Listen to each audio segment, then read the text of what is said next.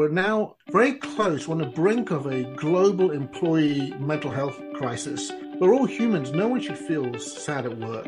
Hello, and welcome to The Growth Business, a podcast sponsored by Sapphire, home of frictionless digital systems. I'm your host, Lucy Thorpe, and this month my guest is a man who comes bearing a stark warning. Business, he says, has entered a new period of crisis, and how we respond to it, well, that will define our future. Nigel Kilpatrick is sometimes referred to as the champion of compassion. He's a keynote speaker, coach, podcast host, and trainer. Nigel, welcome. Thank you for having me. And great to see you, Lucy. It's great to see you. Now, look, let's let's get straight into it because um, you've got some fascinating figures. You've got some Gallup data of a terrible crisis that's afflicting the global workforce. Tell me what those figures are and what, what it represents, and then we can talk about what we're going to do about it. Yeah, sure. I mean, the, the Gallup did this amazing piece of research actually for 2022, so it's very very recent. And I think the, the snippets of the of the information are this, which is globally, you've got half the workforce that are feeling stressed which I think is probably no surprise to a lot of people, because I think a lot of business leaders and people managers kind of say, well, stress is inevitable in, in, business. I think if you start to peel away the onion layer a little bit around the data, then you start to realize that 40% of the population feel worry, have anxiety, which is completely different to stress. And in fact, when you get deeper into it, and this is the troubling bit for me when I read the report, almost 20% of the workforce, so one in five, so people just imagining their entire work company in a room, one fifth of those people are miserable, miserable. But here's the other thing one fifth, probably the same, are feeling sad, sad, which is crazy. In, in this kind of, we're all humans, no one should feel sad at work. And I said, you know, I keep on saying, if this was my mom, my dad, my cousin, my brother, my aunt, my whoever it might be, and I knew they were feeling sad, I'd do something about it. So why are we doing something about it when we're at work?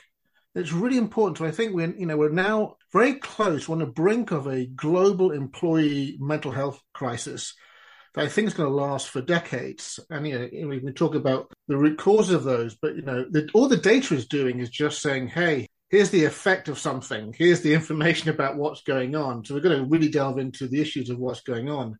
Yeah, but the data's not great. So I, am really quite concerned about it. So I'm on a I'm on a mission to make yeah, everyone absolutely. And so you should be. So I mean, what is going on? I think a lot of things going on. I think a lot, of, a lot of things that people can do, particularly who are listening to this, around what technology can do, but what people can do. But what's really going on is that we've been over-regulated. We have got loads of policies in place that, again, are just the effect of you know decades and decades of corporate mismanagement, you know, customer service you know horrible stories going on there. So we've we've kind of over-regulated ourselves by masking the, tr- the, true situation but we can cope with that. The other things that are affecting people at work are the things that happen at home. So you know we've got an, a cost of living crisis going on which is horrendous for most people. You know people and i talk to a lot of people who are saying i've got employees who have to make an, an eat or heat decision every every week and I can't do much about it because I can't raise the raise the pay because I can't afford to do it because my cost of my supply chain is going up. So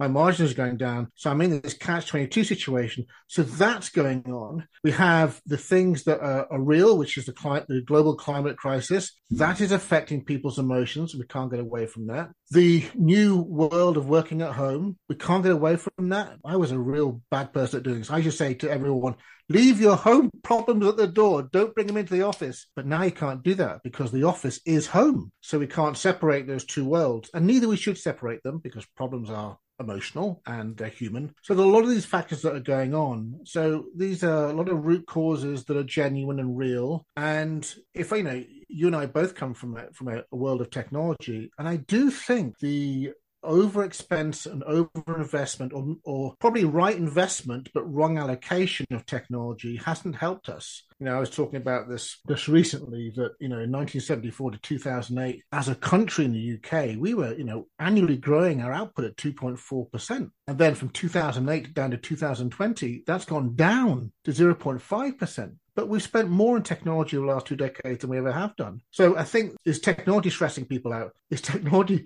causing anxiety? Well, of course it is. So I think there's a lot of root causes that are causing the effect. So we've got to do something about it. It's really interesting that you say that the technology is causing stress because particularly, well, you say you and I, we're both in technology. We've got to find our a way out of that and we've got to get the right technology that helps people. Do you see sort of AI and automation as being on the positive side of that balance sheet? Is that going to help us? Oh, I think automation, AI are the saviors of this, actually, believe it or not. But I, am going to caveat this by saying I, I, come from a world of trying to help everyone be more compassionate through leadership and through policy and process, everything else like that. So, what automation and AI rely on is a decision from a human to make that work appropriately. So it's how we think about the technology that we're going to have and how we deploy it and how we implement it that comes from us as human beings that will make the impact. But from a functional perspective, automation and artificial intelligence can be used so beautifully to take away a lot of the unnecessary work that people are doing that's causing them anxiety and stress. I know that Chris, you know, Chris uh, also Sapphire, he calls it a hyper work. And I think this phrase, a hyper worker, is absolutely brilliant because it allows us to become human again. You know, we think about time. You know, how much time am I, am I spending doing something that I don't really need to do, but I do it because that's what I've been employed to do. So, as business leaders, we've got to start thinking actually, I, right in front of us, if we think better, if we think more compassionately, I can actually deploy this technology in a much safer, more human way that's going to drive my productivity up. It's going to help me create a kind, supportive culture. And, I, and I, talk about this part going back to the Gallup data that 44% of the global workforce now think this is a good time to look for a job. If I'm a business leader, I want to be that company that's attracting that 44%. So I've got to start doing things for my customer by thinking more compassionately about the use of technology. I've got to be thinking more about my employees, thinking more compassionately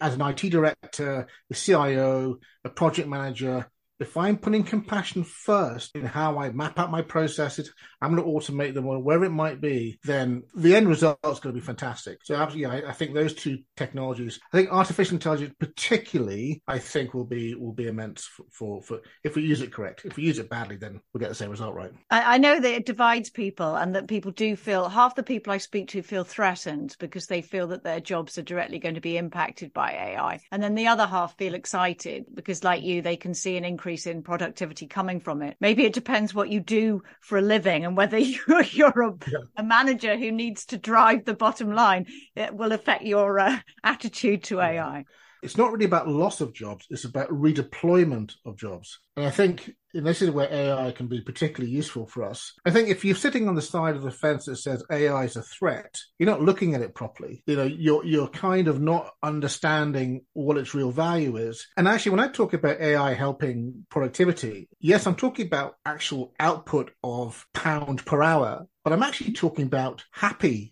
productivity. I'm talking about when someone can go home and not carry the baggage of the day with them that affects their family. I created stress for people who used to work for me so unnecessarily. I didn't really consider what was going to be the impact when they got home and how that kind of impact, negative impact, spreads to their family members and they go to work the following day and the same thing happens. So there's absolute productivity in, in pounds per hour and let me just say, say this, this is a side note, you know, I love my data. That pre-COVID, the national output for the UK was 24 pounds an hour. It's now 12 pounds per hour, but it's the same person doing the same piece of work. We haven't replaced th- that human being. The difference is is the emotional state of that human being that's going to create the 12 pounds or the 24 pounds. Today, we're very on the side of 12 because we're making it difficult for them to, do their job. We're putting anxiety and stress into their human human psyche on a daily basis. We're not making them feel valued and supported. Right? And I do think, from a technology perspective, because we're making that, we've got too many applications to do a simple task. I think we could do a lot of, uh, a lot of consolidation in that space. But those that are generating 24 pounds are happy, feel valued, feel supported, have got the right applications, the right number of applications, and the right tools to do their job. So it's not a complicated situation, but we have to be brave enough to do it. It's fascinating talking about the intersection between, you know, all this horrible Gallup data and, and technology. What what also about if we bring a third thing in here, if we bring in leadership and mm. culture and the importance of those things? Leadership, uh, I actually, uh, I sit in the fence about this whole phrase because I, kind of fallen into, into, the industry about compassionate leadership. But to me, I've, I have a problem with that because that makes the phrase itself is elitist. Leadership and compassion has to be absolutely ubiquitous across the entire organization because when we get down to the core of who we are as people, we are compassion. We are love. That's all we are. It's just how over the centuries and centuries we've put fogs around us and put armor around us that make us feel that we should act differently. But no, we're just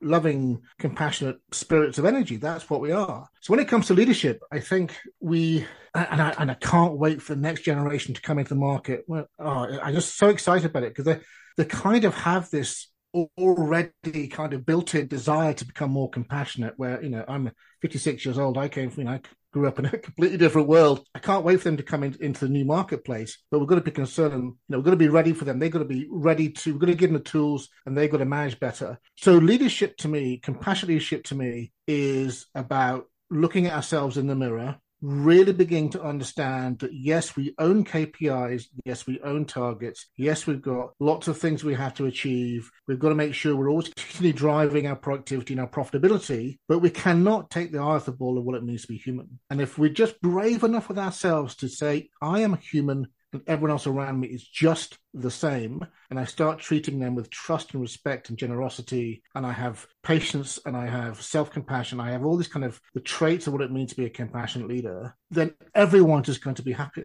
So the culture happens as a byproduct of, of how we are. Because I actually don't believe you create a culture. You know, a lot of people, oh, we've got company values and all that kind of stuff. Well, culture comes from human beings. It should just happen by itself. If we're kind, you get a kind culture. If you're not kind, no matter what you say in a PowerPoint, you just don't get a kind culture. It's just the way it is. So as human beings, we just have to realize we've got to do better. We have to be more human with ourselves. We have to be looking ourselves in the mirror, I think, a lot at the moment to help us be to create a culture that we that we all want and a legacy we all need to leave. I think if we're doing this, the way we make technology decisions will also become much, much better because we're thinking better, we're acting better, happier, healthier, without stress and anxiety. To me, it's just common sense. Yeah, absolutely. And I, like you, really excited about what the Gen Z leadership is going to look like. And I hope we're um, still around in some form to experience that. I mean, we're, we're, fascinated as a society right now, though, by um, by those kind of like maverick leaders, the Rupert Murdochs, the whole kind of thing on TV about succession,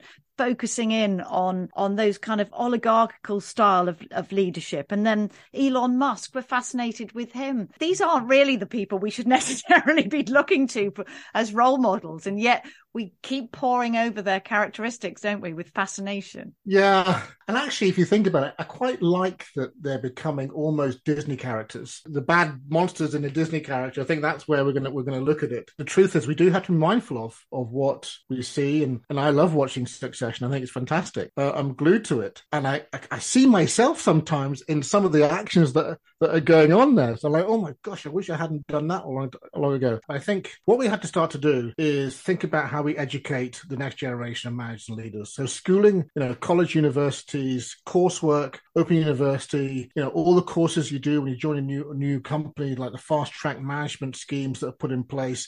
We have to start looking at those. This is where the rubber hits the road, really, because I'm a manager. I'm going to act how I'm taught and what I see and what I learn. And if I my if my only view of my data point of education is watching Succession, we're in trouble. Or if I'm going to follow the Elon Musk world, that's going to be a problem. So we have to get back to grassroots about how we're going to teach people because no one's taught compassion when you go to management school. You're not taught compassion when you go through your onboarding uh, to join it to start a new job. And actually, uh, it, it's that's where we had to start teaching it. Otherwise, we're going to be in the same boat forever. Yeah, no, I agree. It, it's very interesting to see how our culture is being reflected back at us by television and films and, and things. And maybe that's a way that we learn what we look at. You talked about looking in the mirror a lot. It's quite hard to see ourselves, isn't it? Unless we see it represented in, in books and, and television. I mean, there was a time when business was a dirty word, full stop, and you never saw it on mm, television. That's true. I think more Steve, more Steve Bartlett's, please. I think that's what we need. More, more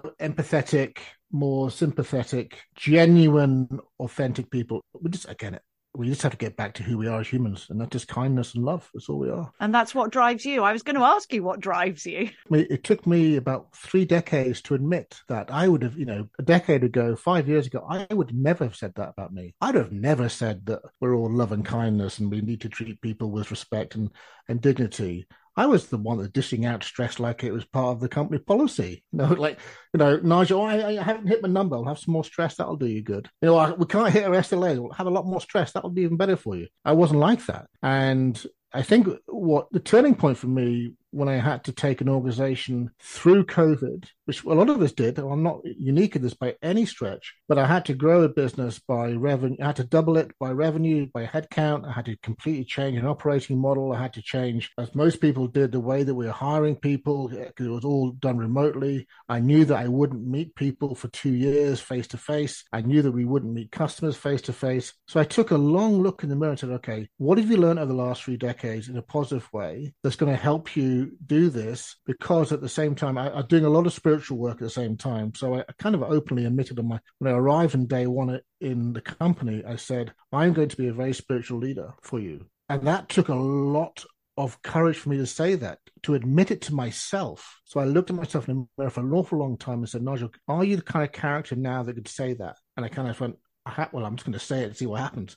But I kind of had to live by that. So I kind of went back into my career and said, okay, what are the best things that I've learned? How can I bring this to bear? But I've got to put people first. I've got to make sure because people were scared. You know, we had 1,200 engineers in China. We were watching what was going on. We were seeing that wave of anxiety and stress happening. And so as a, as a bit prepared, but I knew there's going to be a lot of worry for, for a lot of people, myself included, because no one knew it was going to happen but I had to change the way that I ran the organization. I had to change myself first. That's what drives me. And I've come out of the pandemic and I'm seeing worry and stress and concern on a lot of people's faces. And I want to do something about it. And what I don't want to do is say, oh, this is about mindfulness. This is about having employee welfare programs. They are important, but this, that's not going to change this. It's not on its own. You know, we're going to have to do a lot of operating model changes. We have to think about our supply chain. We have to think about the way that uh, the tech operates. You know, simple things that drive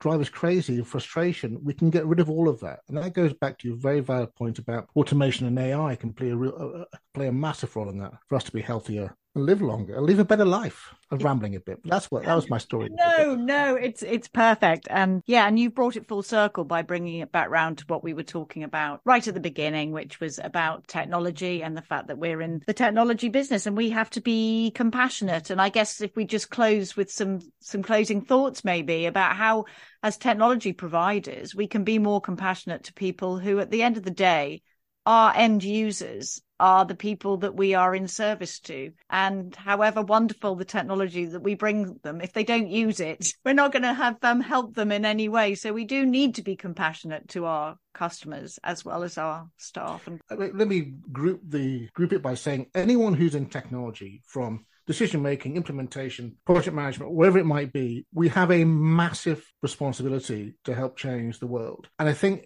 at, at the face of it, that might sound a bit odd because a lot of people think, well, compassion is a is a human resources issue. It's a people team issue. I'm in tech. What's it got to do with me? Well, actually, you hold the key to the kingdom because what you know what we do as technologists is foundational the way our business operates. Fifty years ago, we didn't have a role to play but we are that role. We are the role that's going to make things happen or not. So if we start putting compassionate decision making, which is not really a leadership style, it's the way we think, and we're really thinking around our customer journey processes. You know, are they genuinely authentic? In other words, I used to, I used to put a customer journey process in. I knew what question to ask for my NPS scores to go up. I knew it. That's what I did. But are they genuine? We have to start thinking about that. You know, our supply chain how frustrating is it for our you know, all that kind of stuff. We hold the keys today as technologists. So it's a cry out to help from all of my fellow technologists. Please, we can make the world more compassionate by thinking compassionately. That's what we've got to do. Thank you, Nigel. You've made a very, very strong case for that today, and I'm very, very pleased for you uh, that you were able to join me. Um, that's oh, it for this episode of The Growth Business, sadly. But if you do want to know more about coaching and mentoring from for compassion. I'm going to leave uh, Nigel's details in the show notes, but that's it for now. See you next time. Goodbye.